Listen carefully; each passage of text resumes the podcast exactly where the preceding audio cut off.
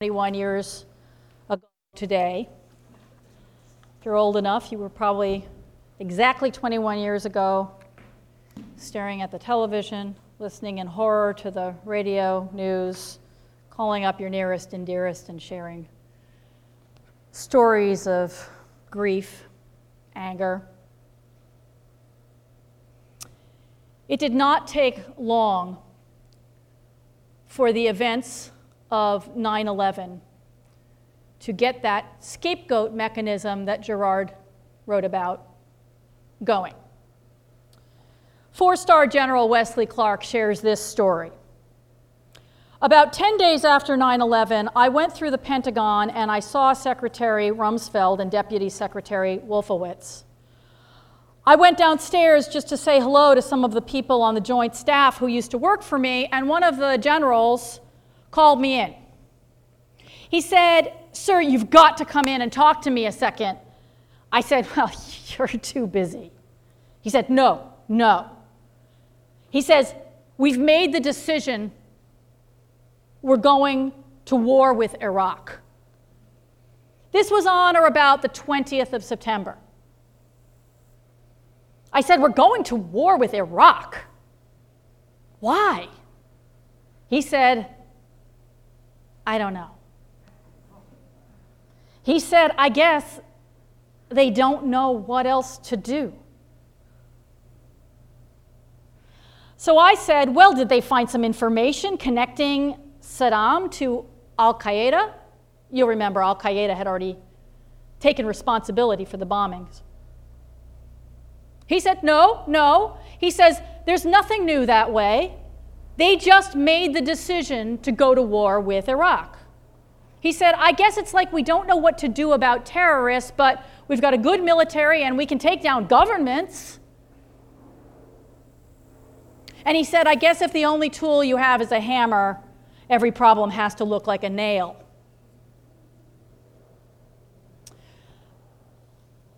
Now, we don't know all the reasons why. Clark goes on to tell about how how this, um, this anonymous source in the Pentagon shared a paper saying this was all part of a plan to attack and destroy uh, seven Arab governments over the course, Arab and one of them also uh, Iran, um, governments over the course of five years. Maybe it is that issue of you've got a hammer so you look for solutions that require your hammer, in this case, the US military. Maybe it takes into account a lot of Girard's thinking about the scapegoat. What's for sure is within a year and a half, the US attacked Iraq, and over the course of the very long war there, killed hundreds of thousands of Iraqis, despite no connection, no personal connection, of course, but not even their government's connection with 9 11. Even the Afghan war, where there was a connection, bin Laden being known to be connected there and having claimed responsibility, even that was a scapegoating action. It was two decades of war about what we could have chosen to think of not as an act of war, but as a mass murder. You don't go to war over a mass murder. There are things you could do against the one much smaller organization that takes responsibility, but instead we aimed our fire, we, United States, at Afghanistan, and then to the original action.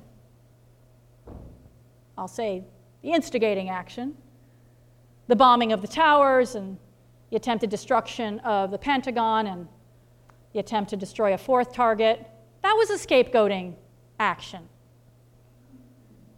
What had most of those people to do with whatever bin Laden's complaints were?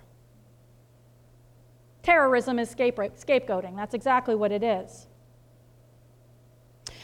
Now, you've heard a pretty good explanation um, from, from the um, horse's mouth about what uh, this mechanism of scapegoating is. I just want to say a little bit more about um, Girard's thinking on this. A, a kind of Girard in half a nutshell, because I'm leaving out a, a, big, big part of, um, of his thinking, but just to focus on this bit.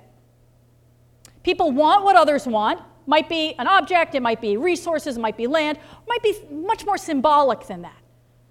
For various reasons, and he has a lot of thoughts on this, people come into conflict. They want the same things and they can't all have them. This conflict intensifies into violence, chaotic violence, the violence of all against all. Until, woo, sorry, until they find a victim, someone they can all blame. They scapegoat that person or that group. Often it's a group, often it's a whole country, a whole ethnicity a whole everybody who wears turbans on their heads. We saw a lot of that after 9 11. And then they're unified in that scapegoating. Sounding familiar? Now, the other thing that happens that's we touched on a little bit in the end of that reading is that the mechanism of scapegoating is concealed. It has this way of concealing itself because a story coalesces around the victim. This really doesn't want to stay along with my glasses. I need like uh, super glue. There we go. Um, a story comes along, uh, comes around the victim in which the scapegoat is to blame, is an enemy rather than a victim. And this is very sneaky because then the pattern doesn't get recognized and it just gets repeated over and over again. Those doing the scapegoating, Girard tells us, they always think that they're the victims, that they're the ones who have been scapegoated. Once you start to watch for this phenomenon, you start to see it everywhere. Now, once the victim looks like a perpetrator, the scapegoating stops having quite so much effect and more violence continues. But again and again, people can choose this, this pattern of let's find somebody to blame, and that will temporarily resolve the conflict among us. So that can happen on a grand scale, like with 9 11 and the wars that followed. Two global wars that killed far, far more people than were ever killed on that one tragic day. And another place we see scapegoating on a grand st- scale is in racism in the United States. It goes in many directions. Many uh, people are targeted by racism, by nativism. But you can see one thread all the way through our history, since before this was a country, and that is the steady scapegoating, usually by white people, of people of African descent in very specific cases, such as, well, a lynch mob is exactly what he's talking about. Something happens. Maybe it's an instigating fact to make a community upset. Maybe there's been a crime or a crime has been claimed to have t- taken place. Or maybe that community is just under stress and in conflict itself. There are class differences among them, there are new immigrants among them something's wrong in the community. And they're fighting. The white people are fighting among themselves.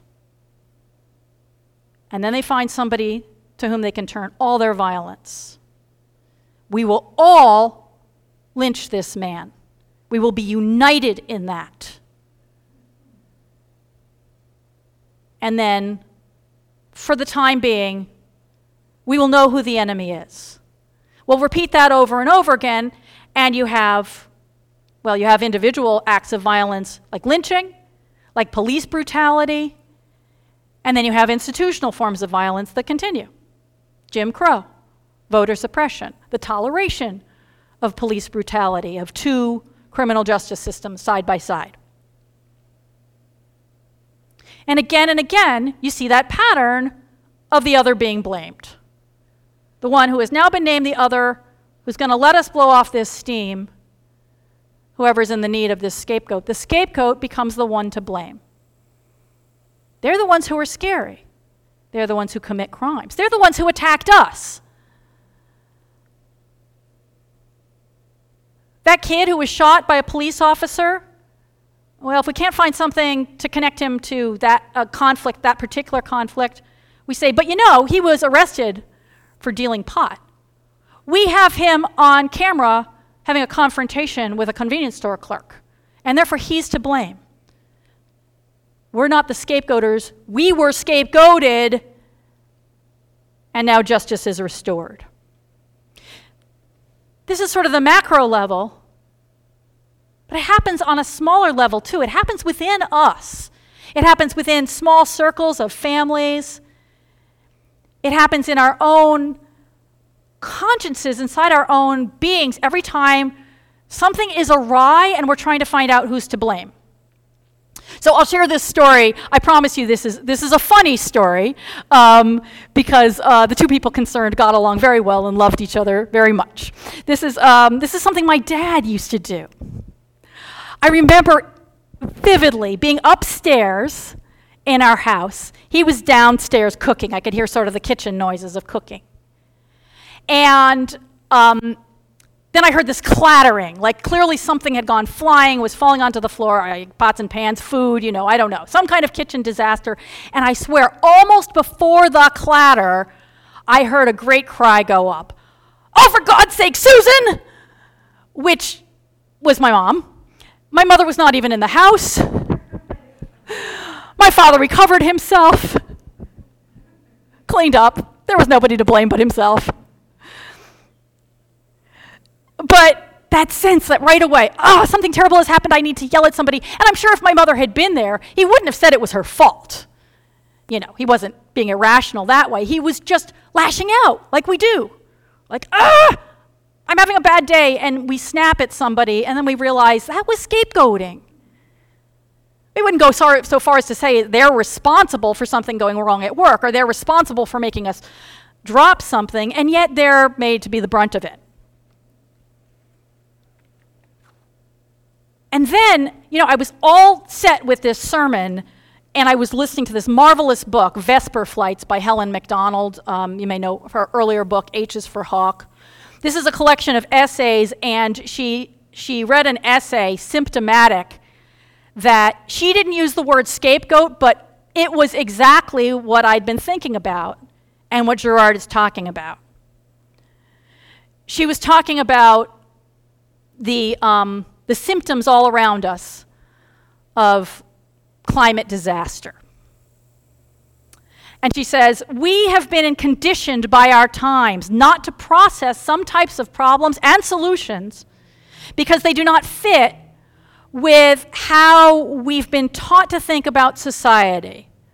We've been led to believe we can make decisions that change the world in the supermarket, that only our individual decisions matter, that to bring about large scale change, we should concern ourselves with the smallest actions changing light bulbs, eschewing diesel cars and plastic straws.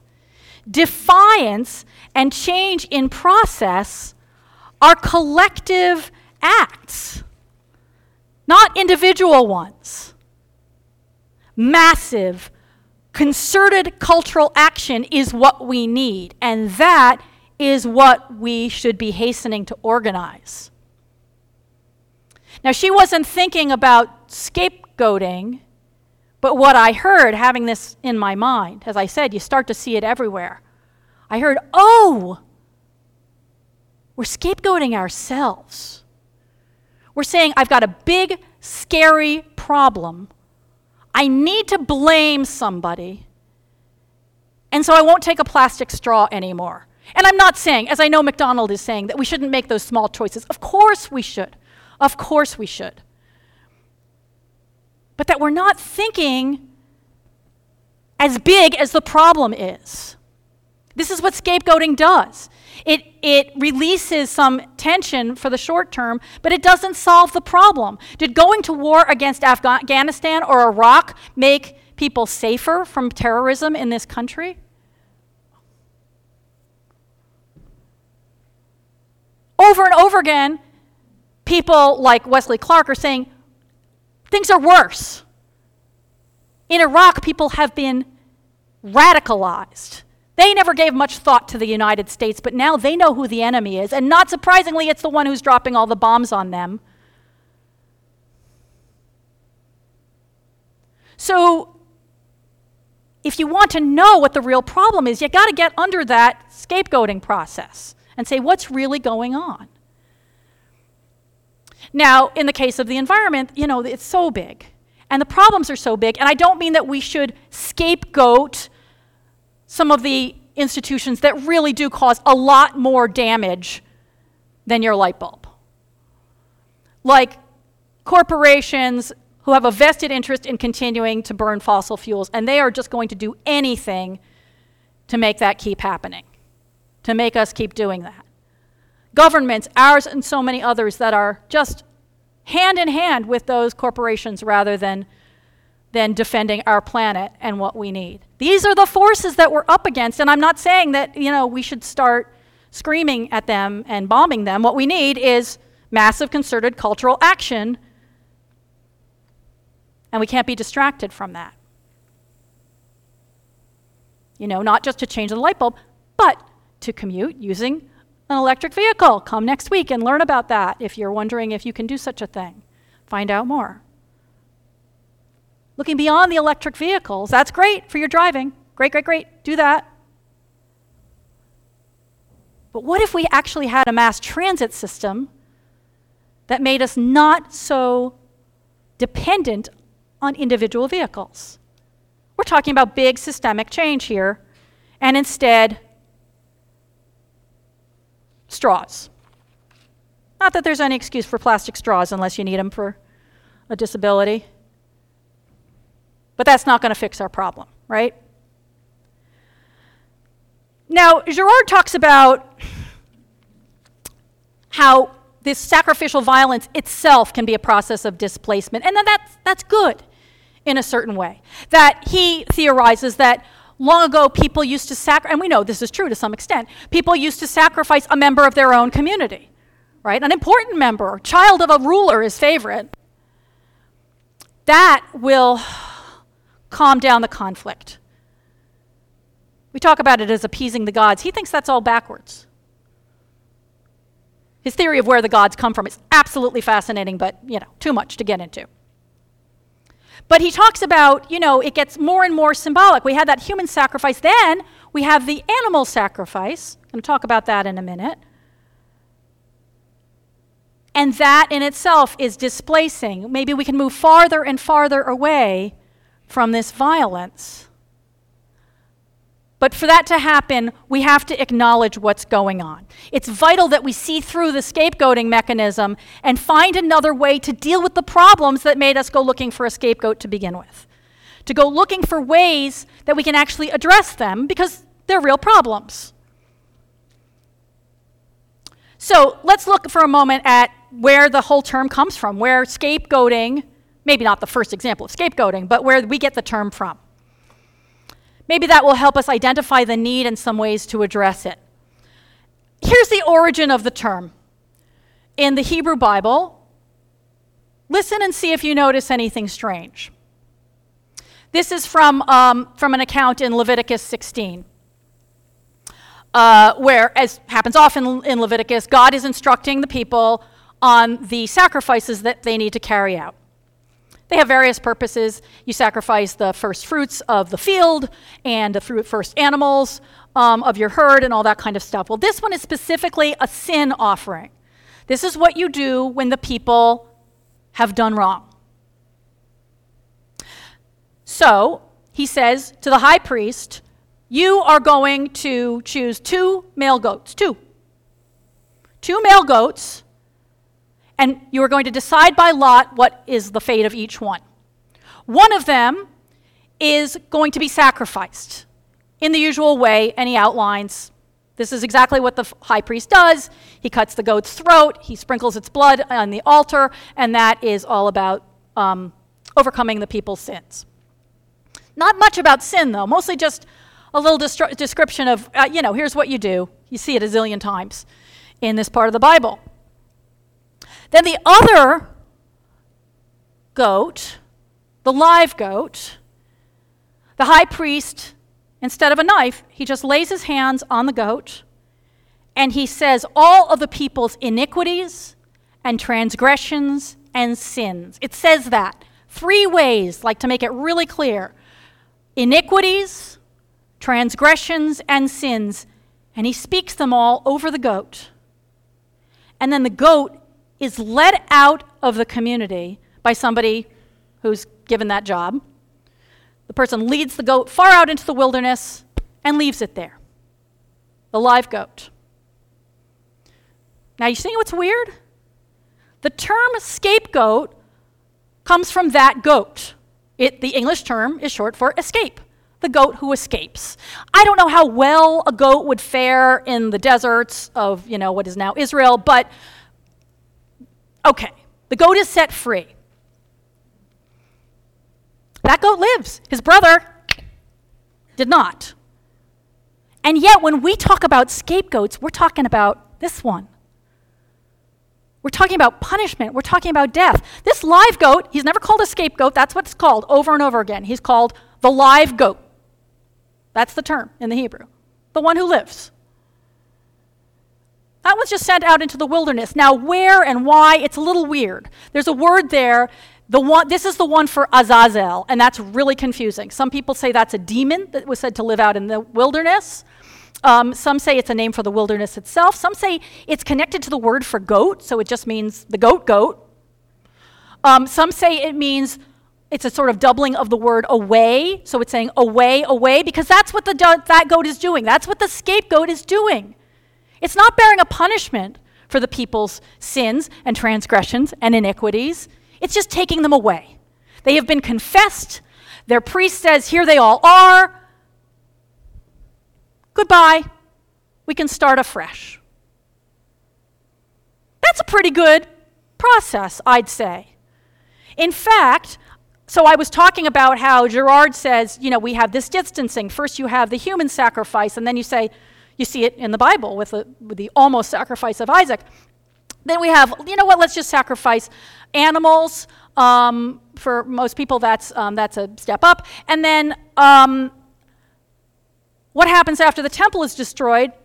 Judaism has to transfer that to something else entirely. And where they used to have sacrifice, Jews now have um, worship services. And they follow, to some extent, the, the practice of the, of the sacrifice. They, they happen in a certain order that echoes um, what used to happen at the temple now that there's no animal sacrifice anymore. Okay, so that's, that's helping, you know, from human sacrifice to animal sacrifice to let's just talk about it in words and song. And in fact, the ritual that I just described, that's commanded by God to take place at a certain date every year, that becomes the Day of Atonement, Yom Kippur. And you read this passage at Yom Kippur, which is approaching, to hear about here's how we send our sins away. It's not a bad process, really. There's really just one thing I would say is missing from this ritual that people need.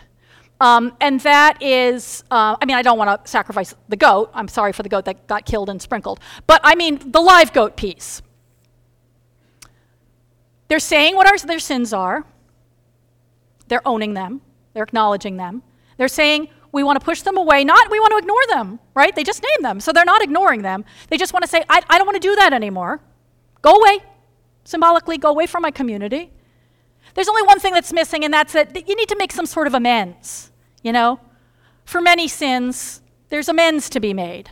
And that's, that's the piece that I would want to see in there. But otherwise, that's a pretty powerful um, communal atonement ritual. So, what does that for us? What keeps us from scapegoating because it allows us to see what the problem is, right? That's what the people are doing. They're saying, This is what's wrong in our community. I've, I cheated on my wife. I, I stole from my brother. I was harsh with my, my children and the people I work with. I've been unkind and uncharitable. I want to put that all in the goat and I want to stop. That's what's causing conflict in our community is the things that we do wrong. The ways we hurt one another, and we're going to solve that instead of punishing somebody with violence. When I think about what we have in place, that ritual reminds me a lot of our winter solstice ritual. If you've never been, um, mark your calendar for December 21st this year. And we gather around, and there's lovely, lots of lovely parts of, of this um, lay led service that's been going for a very long time. Um, but one of them is the burning of the Yule log. And before we burn the Yule log, we each take a piece of paper and we write on it something that we want to let go of. I don't know if people would put it as a sin or a transgression, much less an iniquity, but, um, but it's something that we don't want to do anymore. And we put it, we write it down because we don't, you know, kill goats. We just write it down. We tuck it into one of the ribbons wrapped around the Yule log, and then we burn it. And we watch it burn. We do that go away part. And then, just as God commanded the, the ancient Israelites, we do it again the next year because we're going to mess up again. We're going to say, geez, I have to burn that same one, or I'm doing pretty well on that one, but here's something else. Just like the Day of Atonement, right? But I think we need more than just that annual event. Um, for one thing, it's not, that, it's not all that that service is about, it's about a lot of things. Um, and also, you know, just once a year isn't enough. It's really hard. It's really hard to face everything you've done wrong, or even to remember it once a year. The more often that we build that into our processes, the more, the less we will be inspired to take it out on somebody else, to scapegoat somebody, or scapegoat ourselves or focus on some trivial part of the problem instead of the big part, the big problem that's before us. So I'd ask, what else helps you recognize when you are aiming blame somewhere other than where it really belongs? You're blaming somebody else, you're blaming yourself when, as Helen Macdonald says about climate change, there's a big problem out there. It's not just about what you buy in the supermarket, right? When you're blaming one small piece of the problem and you're missing the big picture? What helps you to do that? I think the ancient Israelites had a great wisdom here. Not the abuse of a scapegoat, but a, but a useful use of this process. In that they said, oh, we need a ritual for this. It's really, really hard to face up to the things we did wrong. So we need a ritual that will really help it live in us. Oh, I'm going to remember that. I'm going to remember how it looked for that goat to go skipping out into the wilderness and away from us. I want to and I know I've spoken about this before, so I'm going to part, start putting this into most of our services. A time in the service, take a deep breath, ex Catholics, of confession.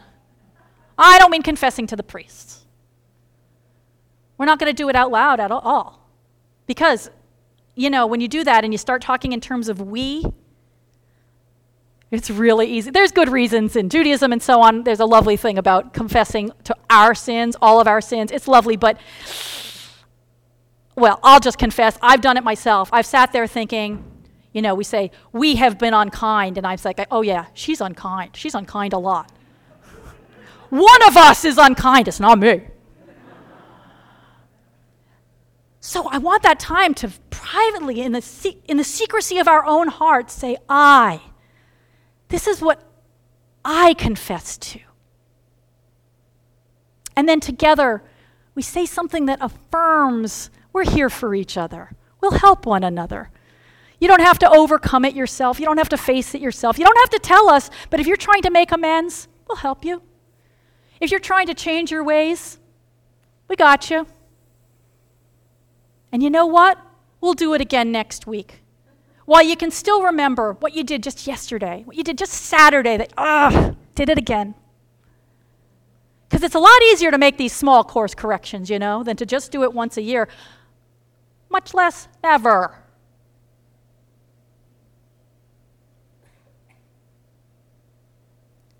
I believe that being able to confess to ourselves or to a very trusted friend or advisor here's what I'm doing wrong and here's what I want to change. I think it can save us.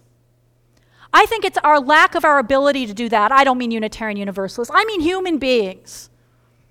It's our lack of our way of ways to do that and support in doing it regularly that makes us look for the enemy, that makes us scapegoat people, that makes us not even notice that we are scapegoating people. Until before we know it, it's a war of one whole racial group against another. It's a war of a whole country against another. And that's when the blood really starts to flow. We can make peace, and it can really, truly begin with us. May it be so for the sake for the sake of this world.